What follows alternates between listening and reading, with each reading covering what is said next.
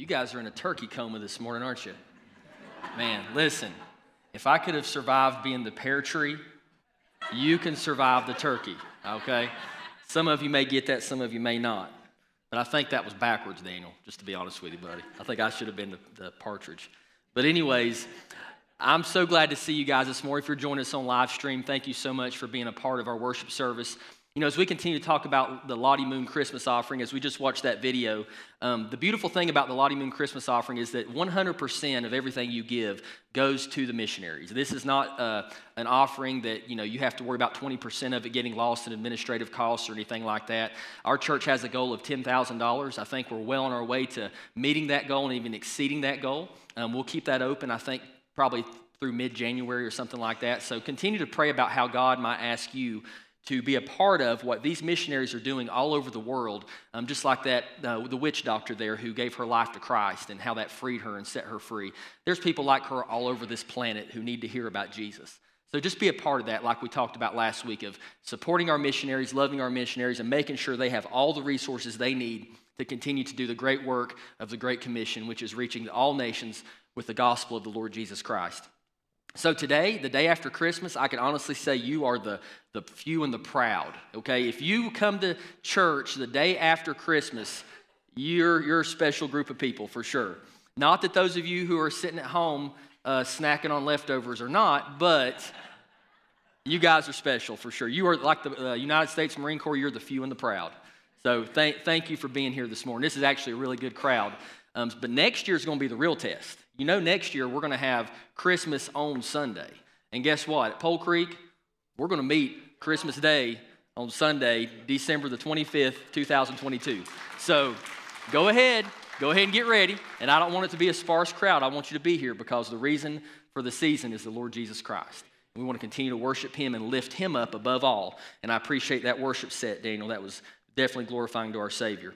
So this morning I want to talk about uh, membership and we're church membership, and we're still in our series Wisdom for a New Year.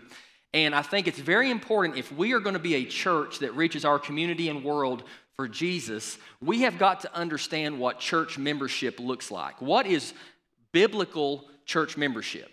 Is it, you know, what we see in America today? Is it biblically different than what we understand it to be?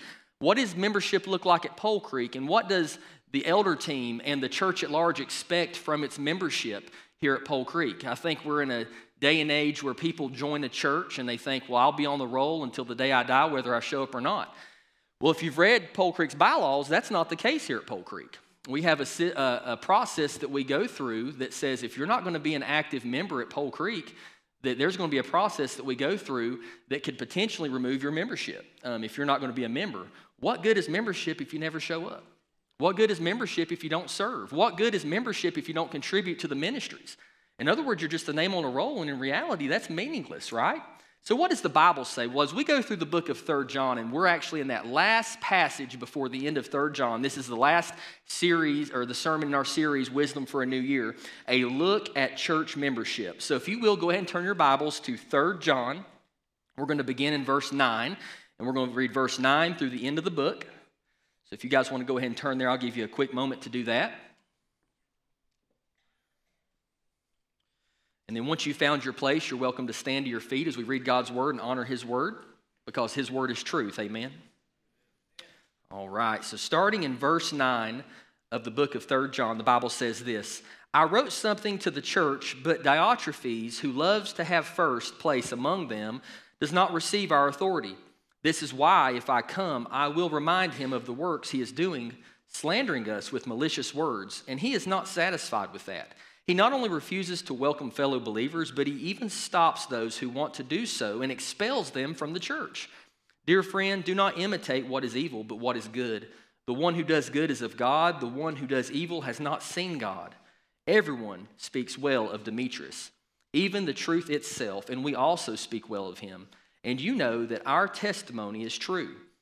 I have many things to write to you, but I don't want to write to you with pen and ink. I hope to see you soon, and we will talk face to face. Peace to you. The friends send you greetings. Greet the friends by name. Let's pray. God, thank you for your word. Lord, thank you for the Apostle John, who was faithful to write these inspired words down by the inspiration of the Holy Spirit and the leading of the Holy Spirit. Today, God, as we look at church membership, I, I, pray that we would look at Diotrephes and Demetrius, God, and even Gaius, as these three men are mentioned in this book, about what kind of church members they were, um, what you say about them, what you say about their character, what you say about their faithfulness or their lack thereof. And God, I pray today that we would see that, that we would allow it to be applied to our lives, and God, that we would strive to be the church members you've called us to be. Lord, that we would not only seek to be served, but we would serve. And Lord, that we glorify you in doing so, reflecting your glory in our lives. We ask all these things in Jesus' name. Amen. You may be seated.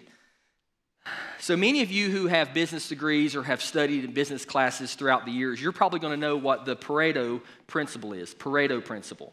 And what that is, is it's basically, it was come up with an economist named Vilfredo Pareto, and it specifies that 80% of consequences come from 20% of the causes, asserting an unequal relationship between inputs and outputs. And what that means basically is, is that 20% of the action produces 80% of the results. And I think that that is very common even in churches today as we think about what gets done in the local church. How does the local church operate? The finances that come through a local church, the ministry and the service positions that come through the local church. I think it would be safe to say that 20% of Pole Creek's membership does 80% of the work. Would you agree? All right, now if you say amen, I hope you're serving somewhere. Amen? So, so 20% of the people do 80% of the work. Now you think, man, that's kind of lopsided, isn't it? Well, that's why socialism doesn't work, by the way because not everybody pulls their weight. But in God's house, we would hope that it would be a little different. I'd like to see it at least 50 50. You know, 50% does 50% of the work, right? I think that would be very uh, equitable, right? It would be fair. But we don't see that in our local churches for some reason. And I think it's because we don't truly understand what church membership is, what church membership means. What does it mean to be a member of a local church? Well, there's three different things that I want us to see here from this passage of Scripture. I want to see, to see two different perspectives of two different people mentioned in this book. And then I really want us to see something that we all need to be engaging in. So, the first thing that I want us to see is this. And if you're taking notes, go ahead and write this down. We've actually got more sermon notebooks ordered that will be here before long. So, if you want to grab one of those in a couple of weeks, those will be available. So, the first thing is a self centered perspective. A self centered perspective. I think a lot of times it's good to know what we shouldn't be or what we shouldn't do because it helps us know what we should be doing. And here in Scripture, in the book of Third John, the Apostle John, as he's writing, he's writing this letter to this man named Gaius. Okay, if you see there in the first verse, to my dear friend Gaius, whom I love in the truth, we don't really know exactly what position Gaius held in the church. He may have been an elder, he may have been a, um, just a lay person who was very influential, or he may have just been a faithful congregant um, who was faithful to God's church. But he was writing to Gaius, and then he starts to give Gaius these warnings about what you should be and what you shouldn't be. Well, he uses this man in the church by the name of Diotrephes as an example of what a church member should not look like. And that's this um, have you ever had something, and I'm going to ask, you this question. Have you ever had something that was just weighing heavy on your heart and you went to someone to talk about it? You know, you, you, you trusted this person. Maybe it was a, a friend that you trusted, or a family member, or a pastor, or someone in the church, or whoever it may be. And as you share and hope to receive some advice or comfort, the other person responds by directing the focus back on themselves. You ever had that situation happen? That's not very encouraging, is it? No matter what you're going through, they are going through something worse. You felt that before when you talked to somebody? No matter what you bought, they have something better. No matter what new piece of information you share, they've already heard it. And actually, they inform you that you're behind everyone else by thinking it was something special.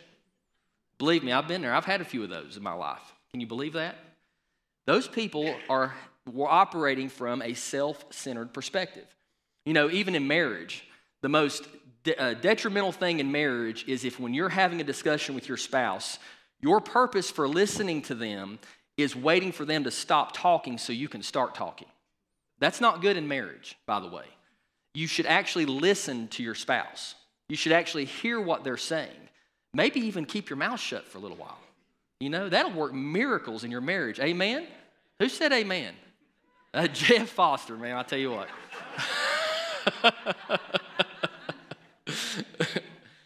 well, I appreciate that amen, Jeff. At least, at least I know everybody's not mad at me, right? But no, it's, it's true. And you get you come across people who, who operate from a self-centered perspective, and it's always about them. It's always about what they've done, what they've bought, what they can do. And they never will just sit there and shut up. Let's just be honest, okay? They won't be quiet long enough for anyone else to speak, and especially to care about someone else and what they're going through. It's detrimental. And I believe Diotrephes was probably one of these folks. As the Apostle John was using him as an example of someone not to be, listen to how the Apostle John speaks of him and what he's got going on. Beginning in verse 9, it says, I wrote something to the church, but Diotrephes, who loves to have first place among them, does that sound like anybody y'all know? Does not receive our authority. Now, the Apostle John, he was an apostle. He was called by God. He had seen Jesus Christ in his resurrected body. The Apostle John had some special authority in the first century church. He and a select few others. By the way, there are no modern day apostles. So if you hear of a pastor calling himself an apostle, he is misunderstanding Scripture. There are no modern day apostles. Apostles are those men who were called by God who saw Jesus in his resurrected body. The Apostle John being one of them, the Apostle Paul being another one. But here he has the authority to rebuke the church and to teach the church. Well, evidently, Diotrephes was this man who had some clout in this local church that John was writing to. And Diotrephes may have been a pastor, he may have been an elder, he may have been a deacon, or he may have just been someone sitting on the church pew, but he had a lot of influence. So, as John is writing these letters to the church, educating them and teaching them about what it means to be a Christian, Diotrephes is basically ripping the letters up and telling the church, we're not going to listen to the Apostle John. He's full of himself, and we're not going to pay any attention to him. Because Diotrephes wanted to be first. He wanted to be the one that was preeminent. He wanted to be the one that what he said goes. He wanted to be the man in charge. And he didn't want anyone else threatening his status as number one. He was known. Now, can you imagine? He was known to be to have first place among everyone. That's what he loved to do. Verse 10 it says this, this is why if I come, I will remind him of the works he's doing. Apostle John says, I'm not going to sit by and let this happen. I'm not going to sit by and let this man who is ruled by greed and pride and self indulgence to ruin God's precious church. He says, I'll remind him of the works he is doing, and these are some of them slandering us with malicious words, lying about the Apostle John and those men God had called. And he's not satisfied with that. He's not just satisfied with ripping up John's letters and, and slandering John. It says um, he not only refuses to welcome fellow believers, he won't even let new people, new believers come in who are associated with John, but he even stops those who want to do so. So he's even stopping fellow church members from welcoming John's associates into the church. It says this he goes to the point of if one of his church congregants uh, associate or bring in one of John's associates, that he would even kick them out of the church. That's to the level and the extent that he was trying to control things and trying to consolidate his power and his influence in the church. He basically cared about his own status and loved to be front and center. He wanted it to be all about Diotrephes. You know, he falsely accused God's called men. He lied about them. He said, Oh, they're lying. They, they're just all about themselves. They're just after your money. They're just after this or that. No, you need to listen to me. There's always a problem, by the way, when someone focuses all truth on themselves. They basically make themselves the sole source for truth. That's always dangerous. Every single cult that you can see in modern day history starts out with someone saying, Only I know the truth and you can only get the truth from me. That's a problem unless you're Jesus Christ. That's a big problem. Anytime someone says that, they are in trouble for sure. And this was Diotrephes and what he was doing to this church. Since he disliked John, he lied about him to others in order to destroy his witness and his testimony. Well, John was definitely the wrong one to mess with. John was actually known as the most beloved of Jesus' disciples. If you read the Gospel of John, which was written by the same man who wrote 1st, 2nd, and 3rd John and the book of Revelation, you find that John even refers to himself as the disciple, the disciple whom Jesus loved. He had a special relationship with Jesus. He sat beside Jesus at the Last Supper. John knew Jesus more intimately than any other human being could have in his earthly life and ministry on earth. So the issue with Diotrephes was that he wanted to increase and he wanted Christ to decrease. He rejected the fellow Christians and didn't even allow others in the church to accept them. And that's a, that's a huge issue Because listen, just because someone is not a part of Pole Creek does not mean they're not our brothers and sisters in Christ. There are other Bible believing churches other than Pole Creek, believe it or not. There really are. And I've heard churches do this before, but they'll, they'll pretend like they're the only Bible believing church in the country. They'll pretend like they're the only ones that have truth and that everyone else who comes in needs to be educated about how Christianity really is supposed to operate. Listen, the Bible is not ex- exclusive, it's not like it can only be given to a few people. God's truth is accessible to anyone who has the word in front of them. And we can't pretend like we're the only ones who know the truth of God. A lot of us have a lot to learn, by the way, including me. We all have a lot to learn. You can study this book from, from the day you're old enough to read until the day you die, and you're still just barely scratching the surface. For any of us to ever think that we don't have anything to learn from someone else, it's a big, big mistake. We need to be learners for the rest of our lives. And I believe that's part of the sanctification process of being a Christian is the more we learn, the more we become like Jesus. The more of his truth we understand, he reveals that to us. Progressive revelation. So right here, John the Baptist in John chapter 3 verse 30 is talking to his disciples. And basically this conversation comes up between him and his disciples. John the Baptist is who I'm referring to, not the apostle John. They're two different Johns. But John the Baptist is talking to some of his disciples and they're saying, "Hey, Jesus, the Messiah, the one that you talk about, he's over here and he's baptizing all these people, and people are kind of not coming to us like they used to to be baptized by you, John.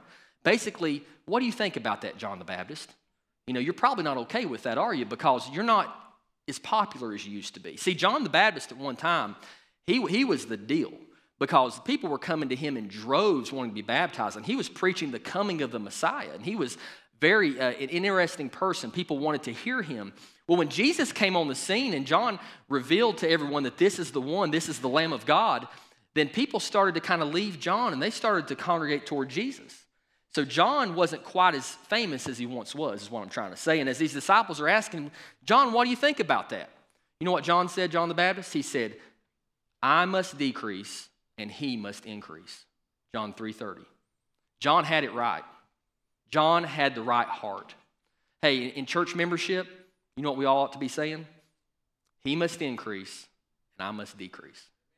It needs to be about the Lord Jesus Christ always. Hey, you might have something that you want to do or have something you want done, and the church just doesn't embrace it. Hey, don't, don't get mad, don't get your feelings hurt. Listen, I must decrease and he must increase. Hey, listen, you just be ready to serve the Lord. Love Jesus. Be here to serve and to see people saved. And I'm telling you, none of us are always going to get our way. Always. I promise you that.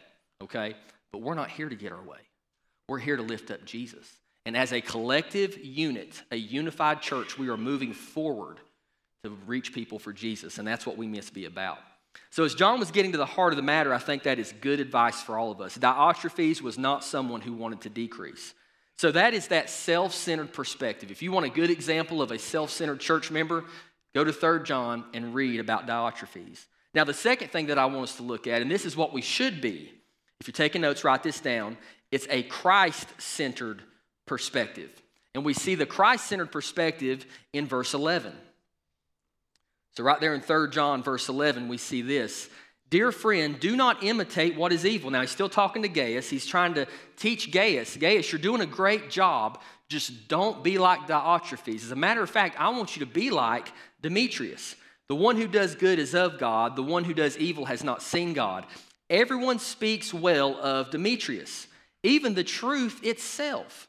And we also speak well of him, and you know that our testimony is true. So when we think about a Christ centered perspective, in other words, how I view the world is centered on who Christ is and, and who I am in Christ and Him being God, Him being God in the flesh. The greatest way, the best way, in my opinion, to figure out if you have a Christ centered perspective is this. When you're making a decision, who is the first person you consider? When you're making a decision, maybe it's a job move, maybe it's a big purchase, maybe it's a decision uh, that has to do with your children, Maybe it's a decision that has to do with um, your spouse or your family. Who is the first person that you consider? If it's not Jesus, then you are not looking at it from a Christ centered perspective. Okay? Now, there's a lot of good reasons to do a lot of stuff. There really is. And, and listen, I can come up with a list of, of good reasons why I should do something. But just because I come up with a list of good reasons does not mean that's what Jesus wants for my life. And if I'm not looking for a Jesus first perspective, then sometimes we're going to miss God on things. Sometimes we're going to go out on a limb and we're going to do something based upon our own wisdom. You know, a lot of times, even when we look at financial situations, you know, numbers don't lie, right? And we think, well, man, this is definitely a, a better financial um, move for me to make than what this would be. But have you ever thought about Jesus? I mean, I know the numbers add up, and that's fine. But sometimes Jesus doesn't work inside of our boxes of math and our boxes of reason and our boxes of logic. Sometimes Jesus' will is different. Sometimes it goes above and beyond what we expect, and we always tend to limit Him because we're not looking at it from a Christ centered perspective.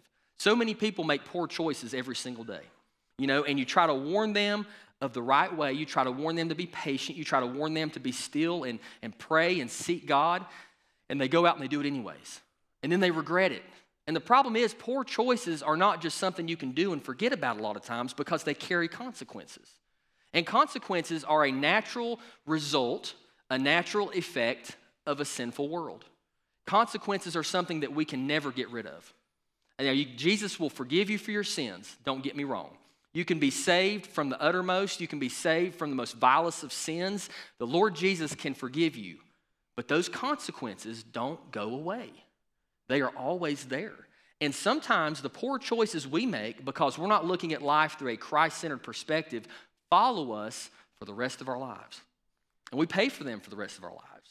It all goes back to how can I make choices that are going to benefit the Savior? And when they benefit the Savior, guess what? They benefit me. And there's actually a book by John Piper, it's called Christian Hedonism. And it's a different way to look at Christianity in a lot of ways. But if you do things that are best for God, it will automatically be best for you. Now, that shouldn't be our heart's motivation for doing things. Ultimately, we do things because we want God to be glorified. But it equates. When God is glorified and blessed, then God looks out. And the best happens in our lives. Now, I'm not saying you're rich. I'm not trying to preach a prosperity gospel. But I am saying this the peace of God is more precious than any amount of money that you can have. If you're somebody who likes to lay your head on your pillow at night and go to sleep, and not have to worry about the decisions you've made or not have to worry about the results of your actions, do what God wants you to do. Look at life through a Christ centered perspective and just make a commitment to God. God, from now on, when a big decision comes my way, I want to consider you first. This portion of the letter would have been mainly a warning to Gaius and an encouragement to him. Essentially, Gaius, listen, you're doing great, don't stop. Don't imitate what is evil. Did you see that? I think that is an excellent verse for us all to keep in our hearts. Verse 11 Dear friend, do not imitate what is evil. In other words, don't do bad stuff. Imitate what is good. Don't imitate what is evil, but what is good. Now, how do we know what is evil and what is good? How do we know what good is? I mean, the world tells us what's good. The world would say that just following your heart is good, that just being happy is good, that just pursuing your dreams is good. But what is really good? Do we listen to the world when it comes to morality? No, we listen to the Word of God. The Word of God says what's good is being a child of God. The Word of God says what's good is serving Him. The Word of God says what's good is knowing Him and being holy. The Word of God gives us all of these things that we should obey in morality. God's Word is truth, and God's Word should be the definition of where we find all morality. Demetrius was the example to follow. Even Paul said it's okay to follow someone else's example. Now, it's bad to follow the example of someone who's not living for God. And that's why young people, even adults, I always implore you do not have close friendships with lost people. And the reason I say that is not because we want to isolate ourselves, but because you don't want to make yourself vulnerable to lost people. You don't want to invest your emotions and your feelings and your deepest, most difficult, challenging times into the hands of a lost person who's going to give you poor advice. Now, we do need to have friendships with lost people for the purpose of winning them to Jesus. And we need to love them and build those relationships as far as that goes, but not to have those close relationships. So there's some people you don't want to imitate, there's some people that you don't want to make yourself vulnerable to, but there's others that you do. There's others that you should imitate. There are people at Pole Creek that you should imitate, and those are those who have a Christ centered perspective. Even John said this, I mean, I'm sorry, Paul said this in Philippians chapter 3 verse 17. He said, "Join in imitating me, brothers and sisters, and pay careful attention to those who live according to the example you have in us." In other words, listen, you can follow our example. He was talking about the apostles and church leadership because we are living for Jesus. We're going to be examples for you to follow, which really puts a, a burden on those who are being followed because they need to be careful that they don't set a stumbling block for those who are following them. And I think that's important for us to know as well. Everyone has a following. Each and every one of you are being watched by at least one person who looks up to you and who values you and who um, really appreciates you and wants to be like you. And with that understanding, it comes with kind of a burden in that we need to be careful how we're living in front of those who are watching us. Everyone who has children, guess what? Your kiddos are watching you. And, and I'll be the first to say that I've made mistakes in front of my kids that I wish I hadn't. But listen, we have a following, and it's okay to imitate those who have a Christ centered perspective. We go on down, it says that uh, Demetrius had received a good testimony from everyone. Wow. Can you imagine a Baptist church member who's made everyone happy? Can you imagine? He probably hadn't made everyone happy, but everyone respected him, right? Because it's impossible to make everyone happy. Amen? Amen. That's right. So whenever you go through, it says, Everyone speaks well of Demetrius in verse 12. Man, he had one of those blameless, John Caldwell, I think you talked about that not too long ago, a blameless reputation in his church and in his community someone that everyone could count on and rely on to be the man of God that is going to be faithful to the Word of God and to the house of God. And Demetrius had received a good testimony from the truth itself. In other words, it wasn't just the opinion of a bunch of people that Demetrius was a man of God. But when you compare Demetrius's life to what the Word of God says a Christian ought to be, Demetrius lined up well with God's truth the Bible testified to the fact that Demetrius was a good man of God. The apostles added their testimony as well to the fact that Demetrius had served well and is serving well. If you look down there a little bit further in verse 12, uh, John even says this, and we also speak well of him, and you know that our testimony is true. Even the Apostle John knew of Demetrius, maybe even had a relationship with him, and he himself said, Yes, I agree, and I testify to the goodness of his character and the fact that he loves the Lord and that he has a Christ centered perspective. So when we think about that, we understand that there is indeed people we can imitate and that we should imitate and it's those with that Christ centered perspective. Do you have that Christ centered perspective? You know, in, John, in verses 13 and 14, we look on down there a little bit further, and there were some other things that were, that were good that, that the church should be participating in that John speaks of, and that a Christ centered perspective is going to bring you to do the same. In verse 13, he said this I have many things to write to you. So, this is kind of John's farewell address in 3 John. I have many things to write to you, but I don't want to write to you with pen and ink. I hope to see you soon and we will talk face to face. Isn't it amazing that even in today, with today's technology, even with FaceTime and Zoom, even with text messaging and all the other communication channels that we have, there is still no better way to communicate than face to face. Still no better way. Communicating face to face is an element of human interaction that we should never forgo. Even in the age of COVID, even in the age of technology, do not stop interacting with your brothers and sisters face to face. It's important for you. And if you're going to have a Christ centered perspective, you are not going to drop that aspect of your life so easily. The Bible is very clear that it is important, and even the Apostle John here, as he comes off complimenting Demetrius and saying, This is how a Christian ought to live, and this is who we should imitate, he says, I desire to come to you so that we can speak face to face, that I can encourage you face to face, so that we can catch up and we can spend time as brothers and sisters. You know, one verse that I have held on to through this entire pandemic crisis is Hebrews chapter 10, verse 25. And the Bible says this not neglecting to gather together as some are in the habit of doing, but encouraging each other, and all the more. Did you hear that? He's saying, listen, don't forsake meeting together as a body of believers. As a matter of fact, all the more you should not forsake it as the time is drawing near. He says, but encouraging each other, and all the more as you see the day approaching.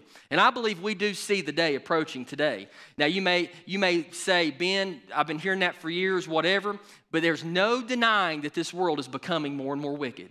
There is no denying that people are turning their backs on God more and more today. There's no day in history that there's more of an anti Christian attitude than today. And we're seeing it over and over again. We're even seeing such a blurring of Christianity that people who claim to be Christians don't even know what the Bible says. People who claim to be Christ followers don't even know the Jesus of the Bible. Today, as we see the day approaching, we must even more so not forsake the assembling of ourselves together. It is so important. It is a matter of being face to face with your brothers and sisters in Christ. There is an element of encouragement that takes place in the church membership when we meet together. That's why it is so important for you to be a part of a small group, a Bible study group, where you can get in a smaller group of like minded church members and you can do life with them. You can encourage each other. You can pray for each other. You can help hold each other accountable. Listen, if you're not doing that, you are doing yourself a disservice.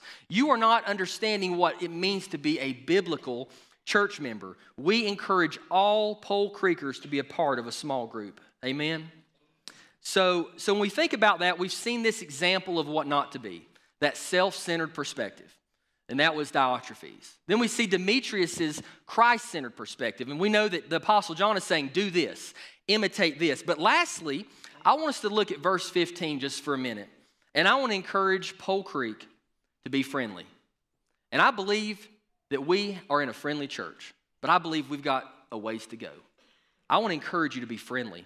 Verse 15, as the Apostle John is wrapping up this letter to Gaius, he says this Peace to you, the friends send you greetings. Greet the friends by name. How, how does it make you guys feel when someone's unfriendly to you? I mean, it hurts, doesn't it? Obviously, you don't feel wanted. I can still remember even in my past when someone was unfriendly to me. And you know, those are times that you never forget. All of you can probably think back to a time when someone was just mean to you and unfriendly to you. It hurts, makes you feel unwanted, makes you feel worthless, makes you feel useless. It's, it's a sad thing. As a church family, though, here at Pole Creek, we should be known as people who are friendly.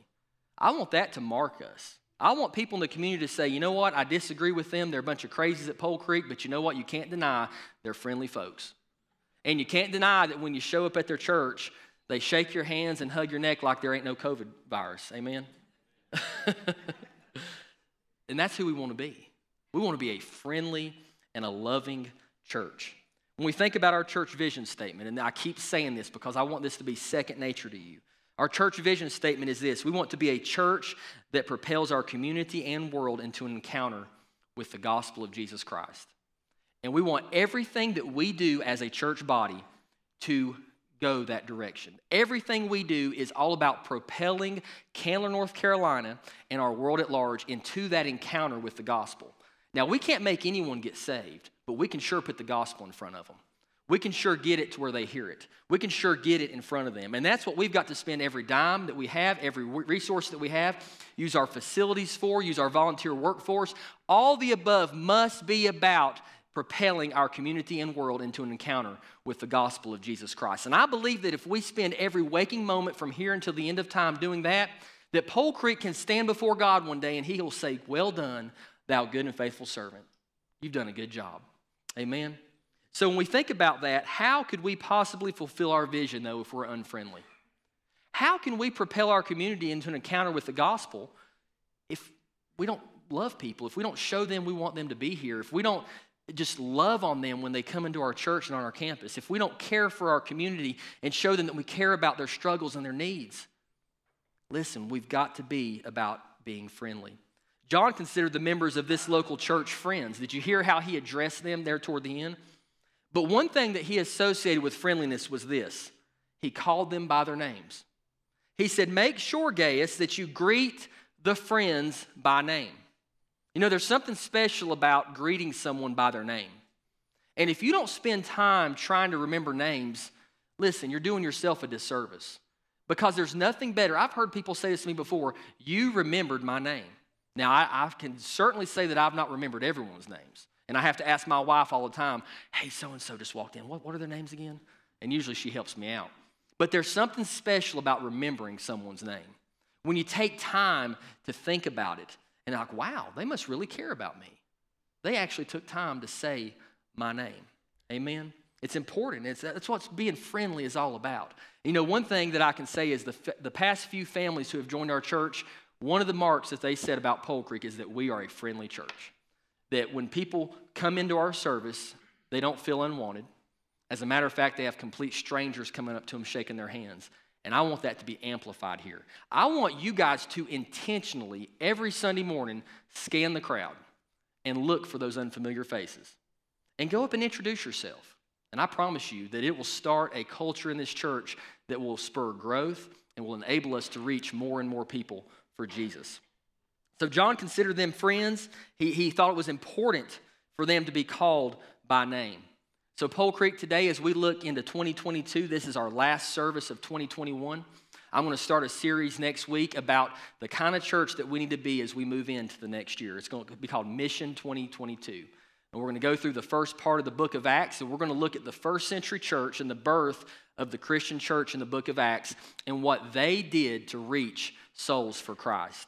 And I want you to be here for that. I want you to be a part of that. As we had all these um, classes that we're going to be having on Wednesday nights up on our announcement video, we're going to have Evangelism Explosion, which is a class that teaches you how to reach people for Jesus. It is a great way to learn the gospel, to interact with those who are lost. I encourage you to take that class. We're going to offer that class all year next year, except for the summertime. And our goal is that 50% of our worshipers, our morning worshipers on Sunday morning, will have taken that class by the end of the year. And we want to see it explode and expand. And we want to see as many souls as possible saved in our community next year. And we want to continue to build on that and build on that because we want to take as many to heaven with us as we can when we die. So, if you will, go ahead and bow your heads this morning as we just go into a time of reflection and contemplation as our musicians come forward. I just want you to allow the Holy Spirit to evaluate your heart. It's so important to allow Him in, to allow Him access. This morning, you might be battling a sin that's so easily besetting you, that's robbing your joy, that's hurting your marriage, that's hurting your relationships. The Bible teaches us that He'll forgive you if you confess that sin this morning and turn from it. Hey, this morning you might be here with us and you've never accepted Jesus. You've never trusted in the Lord Jesus Christ as your Savior. The Bible teaches us that Jesus is God, that He died on the cross. He took my place and your place, paid the price for our sins. He rose again from the dead, defeating death, hell, and the grave, is sitting at the right hand of God today in heaven as King. He did that for you. The Bible says, For God so loved the world that he gave his only begotten Son. And this morning, if you trust in that Jesus, guess what? On the authority of the Word of God, you will be saved. Don't leave here today if you don't know for sure. We're going to have some pastors up here. You can come up here for counsel, or you can actually pray right where you're sitting and receive the Lord Jesus as your Savior by asking Him to forgive you for your sins and trusting in His death, burial, and resurrection. This morning, you may be a church member and you may be saying, Ben, I'm not serving like I ought to be. Every member, we ask that you serve in one ministry in this church. Maybe you're not doing that. Maybe you're not answering the calling that God has for you at Pole Creek. Maybe you're not attending as regularly as you should. Maybe you're not giving financially to the ministries of Pole Creek as you should. Today's a day that you can have that new beginning, that you can receive forgiveness from the Lord and you can become the church member that He's called you to be a church member, just like Demetrius.